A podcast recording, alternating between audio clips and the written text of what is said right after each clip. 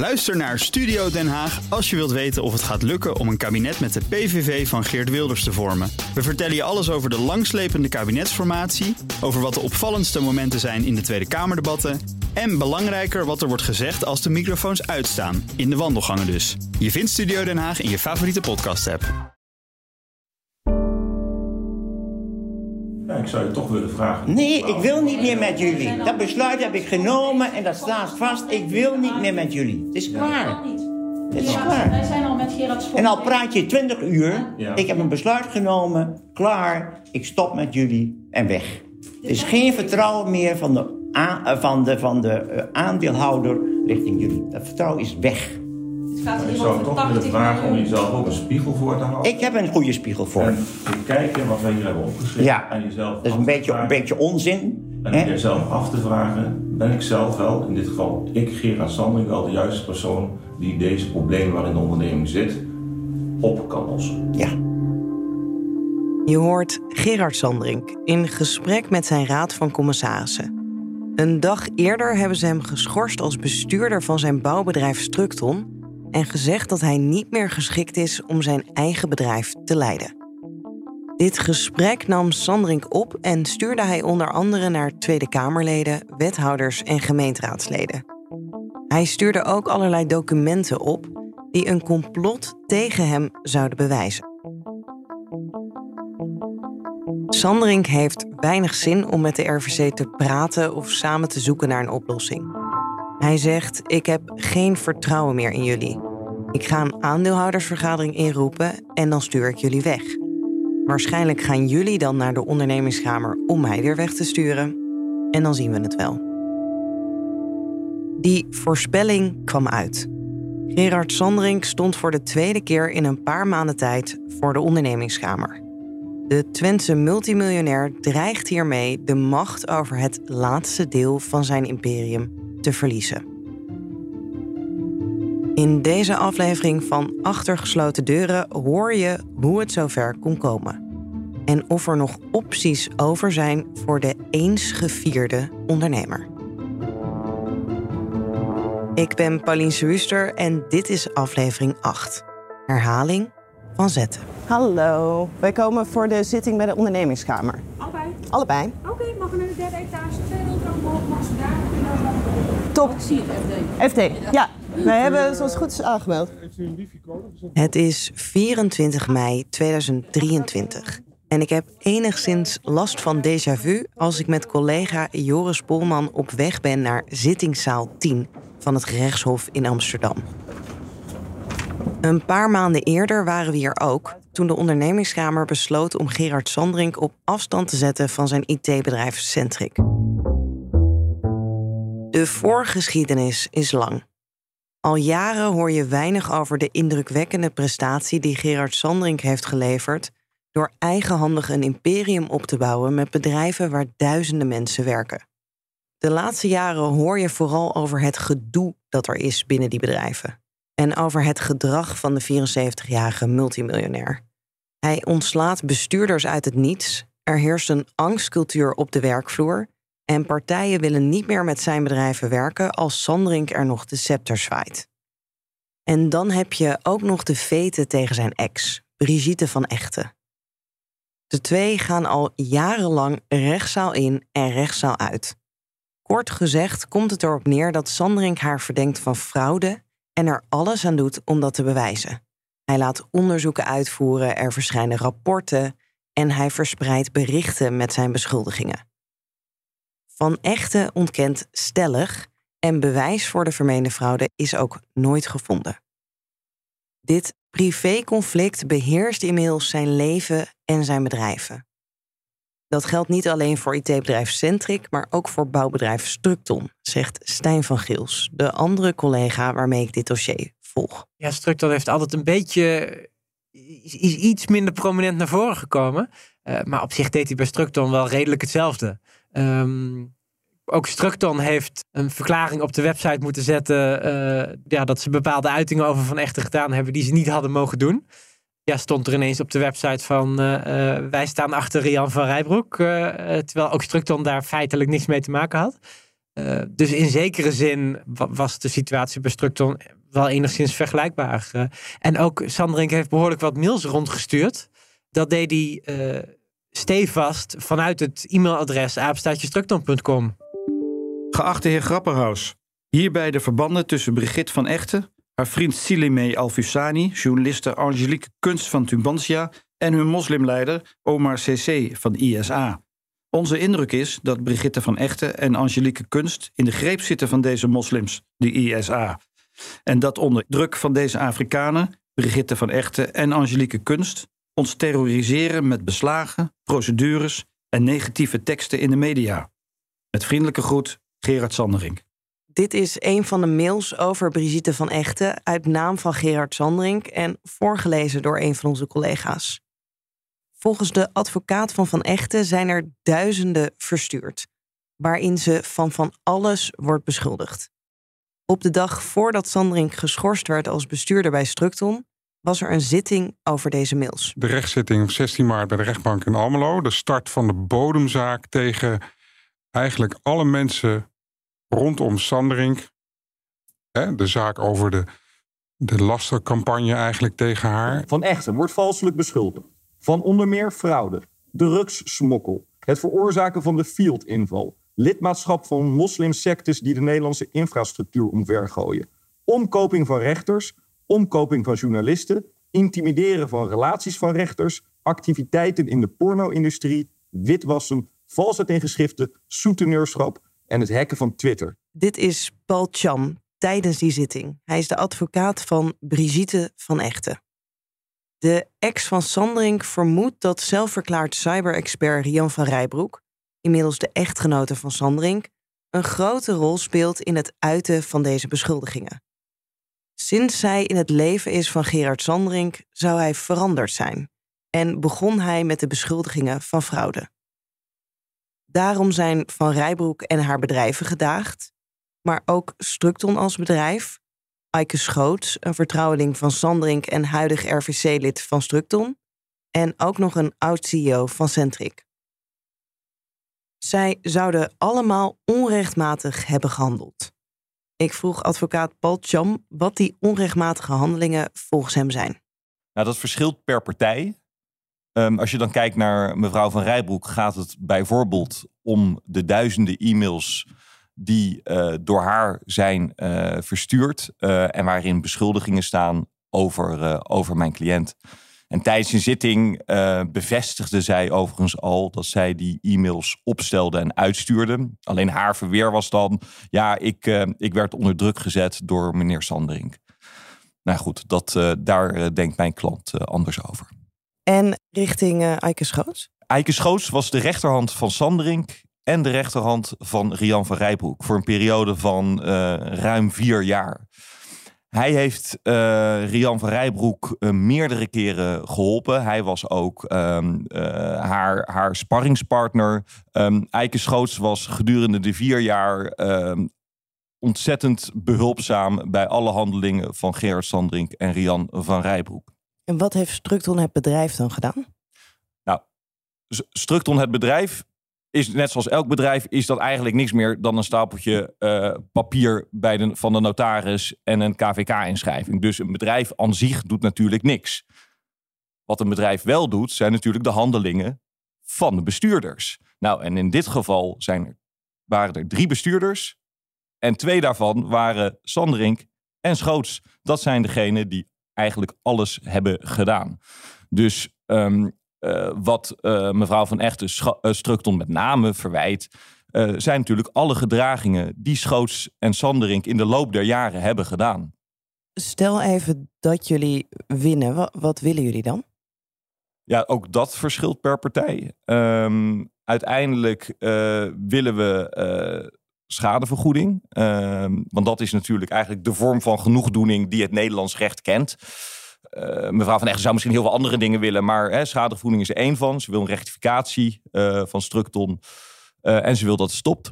Het andere bedrijf van Sandrink, Centric, was eigenlijk ook gedaagd in deze zaak. Maar dat bedrijf, dat inmiddels in handen is van het bestuur van de ondernemingskamer, heeft besloten te schikken. En wat er in die schikking staat, ik heb, ik heb werkelijk waar geen idee. Maar ik ga ervan uit dat er iets betaald is.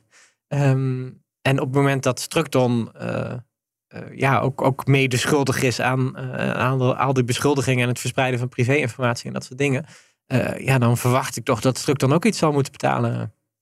Misschien is de kans groter dat ze gaan schikken op het moment dat Sandring er niet meer zit als CEO. Nou ja, kijk, een uitspraak in een rechtszaak is vaak helemaal openbaar. Het is ook heel onvoorspelbaar wat daar exact uit gaat komen als, als bedrijf. Uh, Structon vindt het superbelangrijk uh, ja, dat ze met de banken verder kunnen. Dat, dat er zo min mogelijk extra onzekerheid is. Dus ik denk dat Structon er alle belang bij heeft om hier ook een schikking in, in te treffen. Al is het maar om te kunnen laten zien van kijk, we hebben een schikking getroffen. Dit privéconflict hebben wij nu inderdaad niks meer te maken. Dus laten we met een schone lei beginnen. Ik vroeg Paul Cham of Brigitte van Echten ervoor open zou staan om ook te schikken met Structon. Uitgangspunt van Brigitte is overigens dat ze met met iedereen uh, in principe zou willen schikken. Want zij wil dat het stopt. Hè? Dus ook met, met meneer Sanderink en mevrouw van Rijbroek. Dat is on, ongeacht de persoon. Alleen wat je natuurlijk, de mechaniek die je vaak ziet bij de schikking. Dat mensen vaak denken met een bos bloemen en een, uh, en een mea culpa uh, weer verder kunnen gaan. En in dit geval ja, is er gewoon echt veel te veel gebeurd. En om maar even te kijken, hè, om te kijken naar Structon. Ja, die hebben dit wel vier jaar lang laten gebeuren. Zelf hebben ze aan meegewerkt. En een van de belangrijkste hoofdrolspelers is daar nog steeds de commissaris. Dus ja, wordt allemaal wel wat lastig.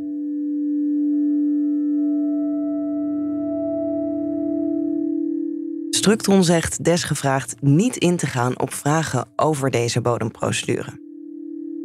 Zij waren als bedrijf dus gedaagd in deze zaak, maar niet aanwezig. Toen de zitting plaatsvond, was Gerard Sanderink nog CEO van Structon. In eerste instantie was hij ook niet in de rechtbank, maar later verscheen hij toch. En uh, op een gegeven moment zagen we Rian van Rijbroek uh, al een beetje zo op de telefoon zitten appen. En toen riep ze ineens: uh, Structon is onderweg. En iedereen Structon onderweg. Op zich, nou ja, Structon was wel ook gedaagd als vennootschap. En die, die had verstek laten gaan. En nou ja, een half uurtje later of zo ongeveer. Zwaaide die, die, die deur in de rechtszaal zwaaide open. En daar stapte, nou, stamvoetend eigenlijk, stapte daar uh, Gerard Sandering binnen. Schoots verkeert in de bijzondere positie die in de rechtspraak en literatuur wordt bedoeld. Ten eerste, Schoots is lid van de raad van bestuur van Structon die bestond overigens uit slechts drie mensen. Schoots, Sanderink, dan zou je hem hebben. Uh, en die begon meteen uh, die rechtbank uh, uit te voeteren. En het is klaar. Dat valt nog te bezien, meneer Sanderink. Hij had ook een aanvaring met, met de advocaat van, uh, van, van mevrouw van Echten. Hij noemde hem een kleuter. Ja, en toen zei de advocaat van, van, van Echten ook... ja, maar wel een kleuter die van jou wint. Meneer Sanderink, meneer Sanderink, Meneer Sanderink, vertrekt u nu, mevrouw Rijbroek. Dit is, dit is niet goed voor niemand. Mevrouw de Bode, wilt u meneer Sanderink eh, naar buiten begeleiden? Die consternatie en, en overal ook de beschuldigingen aan de rechtbank... en, en, het, en het feit dat, dat die rechters eigenlijk door Sanderink min of meer werden beschuldigd van corruptie... en vervolgens de publiciteit daarover... dat zal denk ik de druppel zijn geweest... want de volgende dag komt alles in de stroomversnelling... en dan wordt hij ook daadwerkelijk geschorst door de Raad van Commissarissen van Structon. De Raad van Commissarissen vond Gerard Sanderink niet meer de juiste persoon om Structron te leiden. Het bedrijf had last van zijn eigenaar en aandeelhouder. Banken wilden geen krediet meer leveren, de accountant dreigde op te stappen en op de werkvloer heerste een angstcultuur. En Sanderink had opeens de CFO ontslagen. Hij had het gevoel dat de financiële man niet eerlijk tegen hem was en documenten voor hem achterhield. De kwestie die het hoogst opliep was over 80 miljoen euro. Die had Sanderink vanuit zijn IT-bedrijf Centric uitgekeerd naar zijn holding Sanderink Investments. Eerst was het een dividend, maar om de coronasteun voor Structon veilig te stellen, moest het boekhoudkundig een lening worden. Van Centric aan Sanderink. Die lening verliep april dit jaar. En toen was Centric niet meer in handen van Sanderink, en dus zei het bestuur: wij willen die 80 miljoen euro van je terug. Maar Sandrink wil dat niet betalen. Vervolgens heeft Centric een advocaat ingeschakeld. Die heeft beslag laten leggen op aandelen van uh, Sanderink uh, in Centric. Uh, die aandelen zitten in, in zijn holding. En als Sanderink volhardt en niet betaalt, dan zal er een moment komen dat Centric bij de rechter om toestemming gaat vragen om die aandelen te verkopen, om zo alsnog aan dat geld uh, te komen. En het ziet er naar uit dat Sanderink inderdaad niet thuis uh, geeft. In de stukken die hij inmiddels op allerlei manieren heeft verspreid, daarin neemt hij de stelling in dat als hij die 80 miljoen zou moeten terugbetalen, dat, zijn, dat, hij dan, dat dan zijn bedrijf failliet gaat, zijn holding. Um, en, en, en, daar verandert hij niet, al die tijd niet. En, en hij neemt geen contact op en laat niks horen. Dus het ziet er niet goed uit. Deze kwestie kwam ook uitgebreid aan bod tijdens de vergadering die er was tussen de Raad van Commissarissen en Gerard Sandring over zijn schorsing. Er vielen een paar dingen op. Hè. Hij was daar wederom met Van Rijbroek. Uh, dat is toch wel opvallend. Zij heeft natuurlijk op geen enkele manier een, een formele rol in het verhaal. Anders dan dat ze ja, inmiddels getrouwd is met, uh, met Sanderink. Dat gesprek is door hen opgenomen en later verstuurd naar allerlei politici en uiteindelijk rondgestuurd als een soort verweer voor de ondernemingskamerzitting. Je hoort wel dat die commissarissen proberen om rustig te blijven en, en houden hem zo nog wat dingen voor om te kijken of hij toch nog wil bewegen. Maar naarmate dat gesprek vordert, zie je eigenlijk dat er geen enkele beweging mogelijk is bij Sanderink. Dat hij van die, ook daar van die driftige oprispingen heeft. En uh, uh, ja, dan eigenlijk komt dat riedeltje terug. Het zijn mijn bedrijven, ik ben de baas en jullie hebben er niks over te zeggen. Dat is eigenlijk iedere keer waar het weer op uitkomt. Maar het is gewoon duidelijk. Gewoon een aandeelhoudersvergadering. Ja. En ja, dan nemen we het besluit dat alle commissarissen geschorst worden. Klaar. En, en ontslagen worden. En als je dan naar de ondernemingskamer gaat, nou, dan moet je dat doen. Ik ga, ik ga er met plezier naartoe. Ik uh, wil meneer Vink nog wel een keer weer ontmoeten. Goedemorgen. Ik open de zitting van de ondernemingskamer. Aan de orde zijn verzoeken van Oranjewoud NV en Structon Groep NV... met betrekking tot die vennootschap. Dit is de Vink waar Sandring het over had. De voorzitter van de ondernemingskamer. Van de zijde van Sandring Investments en voor zichzelf is meneer Sandring aanwezig. Welkom, u bent bestuurder van Sandring Investments. Toch? Ja. Juist. En u heeft ook meegenomen uw echtgenote mevrouw Sandring. Welkom. Een paar maanden geleden zaten Gerard Sandring en Rian van Rijbroek ook al tegenover hem. Toen vertelde hij ze dat Sandring de macht kwijtraakt over zijn IT-bedrijf Centric. Nu dreigt hetzelfde te gebeuren bij Structon. De RVC denkt dat hij niet meer in staat is om zijn bedrijf te leiden. Sandring denkt dat er een complot tegen hem gaande is. Je ziet dat hij telkens weer met nieuwe complottheorieën komt. En telkens weer uh, nog weer buitennissiger, vreemder. En uh, nu had hij het weer over de Russische maffia en oligarchen. En er werd van alles bijgehaald. En uh, je, hoeft, je hoeft daar maar twee of drie minuten naar te luisteren. En je weet van, oeh, dit, deze man die is ontspoord. En het is overduidelijk dat hij er ook echt in gelooft dat de wereld zich tegen hem heeft gekeerd. Uh, en dat hij slachtoffer is van een enorm complot waar iedereen en alles, media en de Nederlandse rechters, de politiek. Nou, inmiddels is ook de Russische maffia, iedereen is daarbij betrokken. Ja. Voordat de zitting goed en wel kan beginnen, neemt Sanderink het woord. Hij zegt dat hij geen vertrouwen heeft in de onpartijdigheid van de ondernemingskamer en ze dus wil wraken. Hij probeert een betoog af te steken over wat hij van het Centric-vonnis vindt. Meneer Sandrik, u moet nu even, even luisteren. U krijgt straks het woord weer. Wat er gaat gebeuren, u heeft ons gezegd dat u iedereen achter deze tafel wil wraken. Ik begrijp dat u daarmee bedoelt de raadsheren en de... Eigenlijk mag Sandrink, die geen advocaat kon vinden om hem bij te staan, niet wraken. Het wordt toch toegestaan. De wrakingskamer hoort een heel betoog aan van Sandring over het complot dat hij ziet. Gevraagd wordt er niet en de zitting gaat weer door. Dat is de druppel voor Sandring. Hij probeert nogmaals het woord te nemen. Als dat niet lukt, verlaat hij met Rian van Rijboek aan zijn zijde de zaal. Met luide stem wenst hij de ondernemerskamer veel succes vandaag met het stelen van zijn bedrijven. De zitting gaat verder zonder Sanderink en de advocaat van Structon neemt het woord. Het komt erop neer dat niet alleen de leden van de RVC en hun advocaat, maar ook uw ondernemingskamer en de functionarissen die reeds benoemd zijn bij Centric onderdeel zouden zijn van een complot om de ondernemingen van Sanderink in handen van de Russische maffia te laten vallen. Op die verwijten zal en kan ik niet verder ingaan dan daar expliciet afstand van te nemen en deze naar het Rijk der Fabelen te verwijzen. Dat Sanderink inmiddels in een geheel eigen realiteit lijkt te leven en er niemand meer in staat lijkt hem tot de reden te brengen, is natuurlijk een persoonlijk drama voor hem. En de RVC maakt zich ook oprecht zorgen over zijn gezondheid, zowel fysiek als mentaal. Dat neemt echter niet weg dat ingrijpen door de ondernemingskamer geboden is.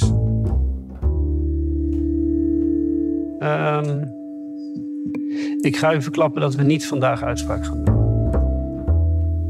Uh, dat heeft er ook mee te maken dat we er toch goed over na willen denken. En als we enigszins de tijd nemen, uh, uh, kunnen we toch misschien nog wat beter opschrijven wat er, wat er beslist moet worden.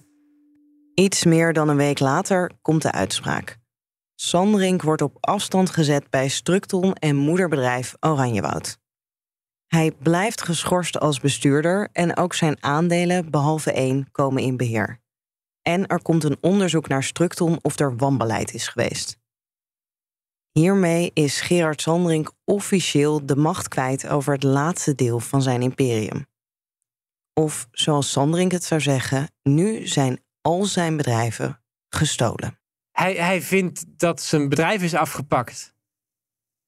En ergens is dat ook zo. Ehm, de, de waarde van het bedrijf, uh, als, als dat verkocht wordt of zo, krijgt hij daar nog steeds het geld voor. Uh, dus in die zin is hij het niet kwijt. Maar daar ging het hem niet om. Het, het, het ging erom dat hij um, zijn hele leven ondernemer is geweest. Of in ieder geval een heel groot deel van zijn leven. En dat ondernemen, dat was zijn leven. Hij, hij ging, als hij ergens naartoe ging, ja, dan, dan, dan ging hij onderweg uh, jaarrekeningen lezen. Uh, hij, hij was eigenlijk met niks anders bezig dan, dan zijn bedrijven uh, proberen anders te organiseren en, en, en daarmee effectiever te maken. En volgens mij is zijn leven niet heel veel meer dan dat. Ja, nu is Rian van Rijbroek erbij gekomen, maar die onderneming, dat, dat was hij. En dat dan iemand opstaat die zegt van, uh, nu is het afgelopen, het kan zo niet verder, nu, nu mag jij hier niet eens meer binnenkomen. Ik, ik, kan me heel goed voorstellen dat het dramatisch voor hem is. En traumatisch. En, en dat hij het daar gewoon echt heel moeilijk mee heeft. We hadden natuurlijk heel graag Gerard Sanderink zelf aan het woord gelaten. Maar helaas wil hij niet met Joris, Stijn en mij praten. Dat werd afgelopen november wel duidelijk toen zijn advocaat Paul Acta aan het pleiten was bij de ondernemingskamer. Juist de journalisten van Tubantia en het FD melken de media-aandacht voor de zaak Sanderink ook uit. Podcasts zijn gemaakt over Sanderink en mevrouw van Rijbroek. Dit allemaal met tendentieuze en bizarre achtergronden. Even een uitstapje. Een podcast um, um, van het FD achter gesloten deuren met een titel: De ondernemer en de meesterhacker de bedrijven en de miljoenenerfenis. En dan het laatste deel, de boerenzoon en de Saoedische prins. Je kan je voorstellen dat we dus nogal verbaasd waren toen we hoorden dat onze collega Renault Vestergaard, die over de bouw schrijft, Sandrink wel te spreken kreeg. Hij sprak een half uur met hem na de zitting en een half uur toen het vonnis van de ondernemingskamer binnen was. Ik uh, weet van de, van de problemen, heb ik in het begin ook gezegd. Hij begon er in het begin ook over.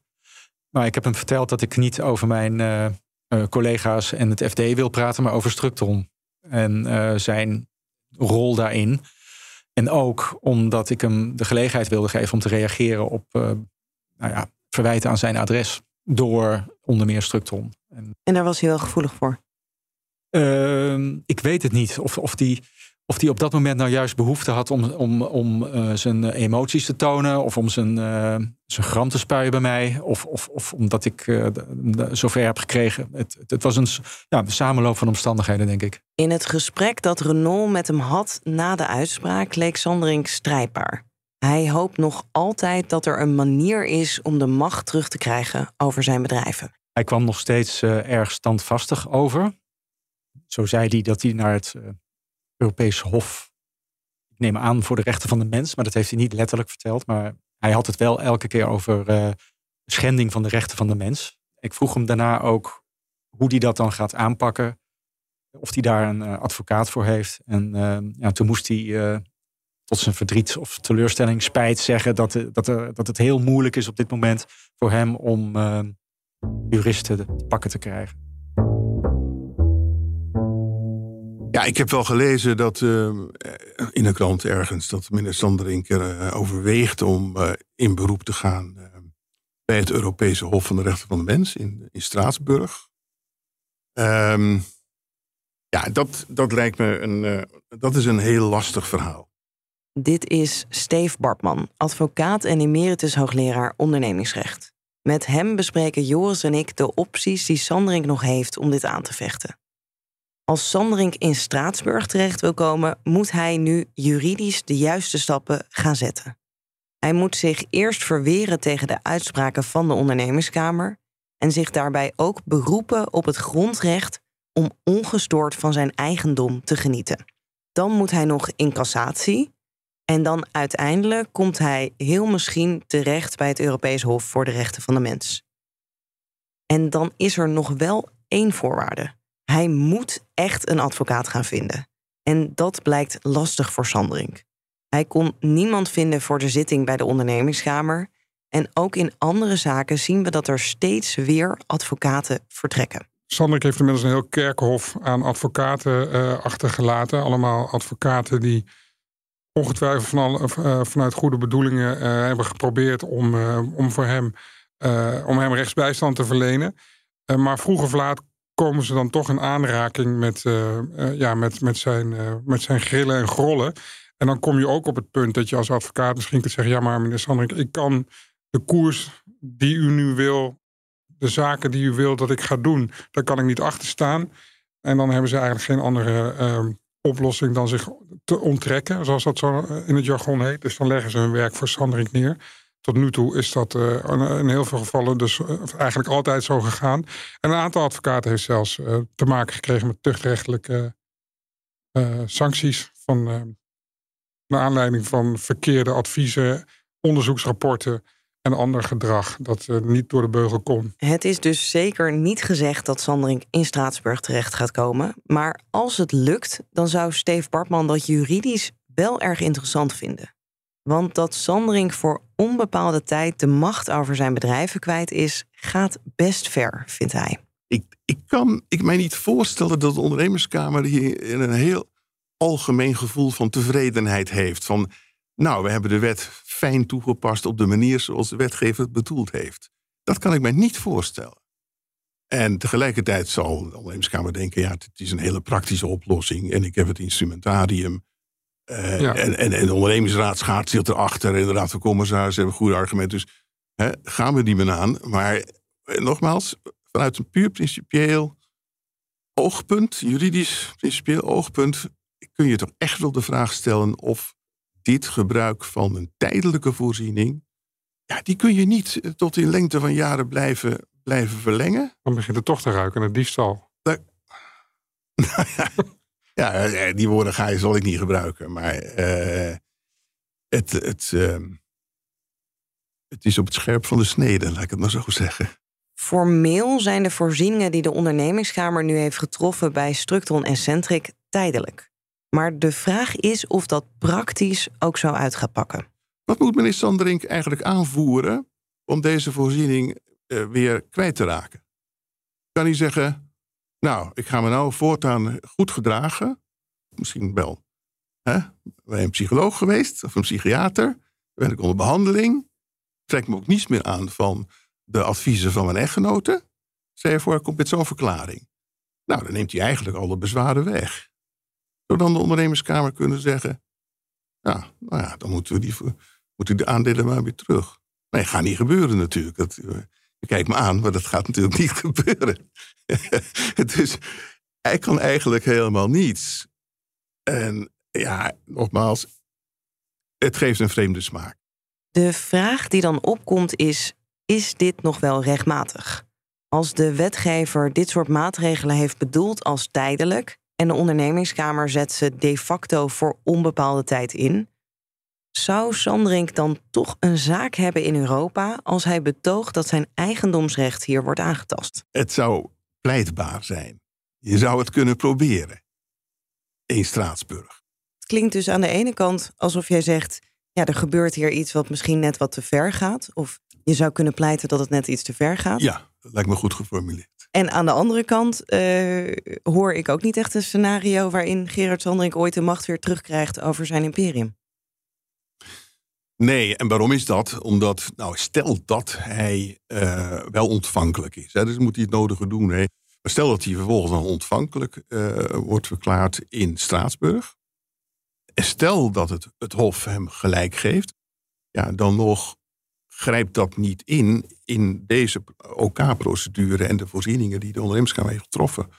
Ja, dus dan zou er eh, even vanuit gaan dat het zo loopt. Dan zou er principieel worden gezegd: hey, op deze manier um, het ondernemingsrecht toepassen door de ondernemingskamer. Dat mag eigenlijk niet, dat gaat te ver. Ja. Um, en dat is dus gebeurd bij meneer Sanderink. Maar wat er bij meneer Sanderink is gebeurd, dat draaien we niet terug, want dat kunnen wij niet. Zo is het. Dat, dat lijkt me heel uh, frustrerend. nou ja, hij heeft dan in elk geval, als het zo gaat, het is een zeer hoopvol scenario voor meneer Sandering. Maar als het zo gaat, dan heeft hij in ieder geval een, een zekere ja, mentale genoegdoening. Voordat Sanderink misschien die mentale genoegdoening krijgt, vallen er dus nogal wat juridische hordes te nemen.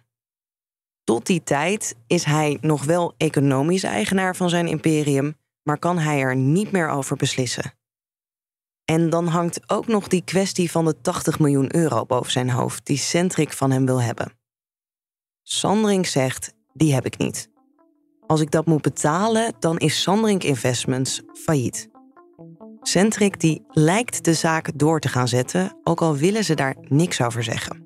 Ja, wat wij daarover horen is dat Centric uh, kennelijk uh, verschillende keren en nog steeds contact zoekt, de deur eigenlijk openzet uh, om te praten over een oplossing. Die gaat dan over die 80 miljoen, maar die gaat misschien ook wel breder en dieper over de uiteindelijke toekomst en oplossingen voor het bedrijf. En daar maakt hij geen gebruik van. Um, en dat is, uh, dat is de situatie nu. Als je dus daar je kop in het zand steekt, waar het nu dus op lijkt, dat, dat, heeft, dat, dat kan alleen maar verkeerd aflopen dan. Mag ik nog één ding meer zeggen? Zeker. Um, het is heel schrijnend wat er met, met Gerard Sanderink nu gebeurt. En hoe die in ieder geval in beslissingsmacht al zijn bedrijven kwijtraakt. En ik zou het ergens toch ook wel jammer vinden als, als dat dan de enige herinnering wordt aan uh, ja, wat, wat hij opgebouwd heeft. Uh, uh, namelijk die periode waarin hij het afbrak. En ik, ik hoop ergens dat ja, het, het, het, moment dat hij zijn bedrijven opbouwde en, en ja, be bezig was om, om van soms slechte bedrijven iets, iets moois te maken. Ja, dat dat toch ook wel uh, af en toe weer eens te sprake komt. het, is, het is heel schrijnend hoe hij het verliest, maar het, het, is nog steeds ongelooflijk knap wat hij voor elkaar heeft gekregen in de periode daarvoor. En dat moeten we denk ik ook niet vergeten.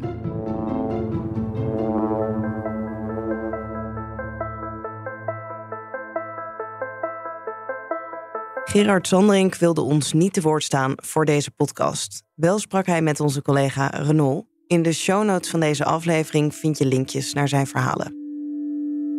Structon en de Raad van Commissarissen wilden ook niet met ons praten voor deze podcast. Zij reageerden wel schriftelijk. Ze gaven aan nog steeds respect te hebben voor de heer Sanderink als het gaat om de bedrijven die hij heeft opgebouwd. De stappen die ze hebben gezet noemen ze noodzakelijk voor de ondernemingen. Ze zijn blij met de duidelijkheid die de uitspraak van de ondernemingskamer heeft gegeven en richten zich daarmee nu vooral op de toekomst. Ook Centric wilde niet optreden in deze podcast en commentaar geven op de kwestie van de 80 miljoen euro. Ze geven aan dat ze over schulden en vorderingen alleen communiceren via het jaarverslag. Dit was aflevering 8 van het eerste seizoen van Achter gesloten deuren. Onze eerdere afleveringen over Gerard Sandring zijn nog steeds te beluisteren. En ook ons tweede seizoen over de grote beloftes van finfluencers vind je overal waar je podcast luistert. Redactie en productie van deze podcast was in handen van mij, Paulien Suster. Met hulp van Joris Spolman, Stijn van Geels, Renault Vestergaard en Anne Wilnervens. Dank ook aan Yilda Bijboor en Rob de Lange. Muziek door Visionair Ordinair en mixage door Gijs Vriezen. Bedankt voor het luisteren. Ook Liesbeth Staats vind je in de BNR-app. Ja, heel handig. Luister live naar Kees en mij tijdens de Daily Move. Dan blijf je ook gelijk op de hoogte van breaking news en het laatste zakelijke nieuws. En daar vind je ook alle BNR-podcasts, waaronder de Perestrooikast. Download nu de gratis BNR-app en blijf scherp.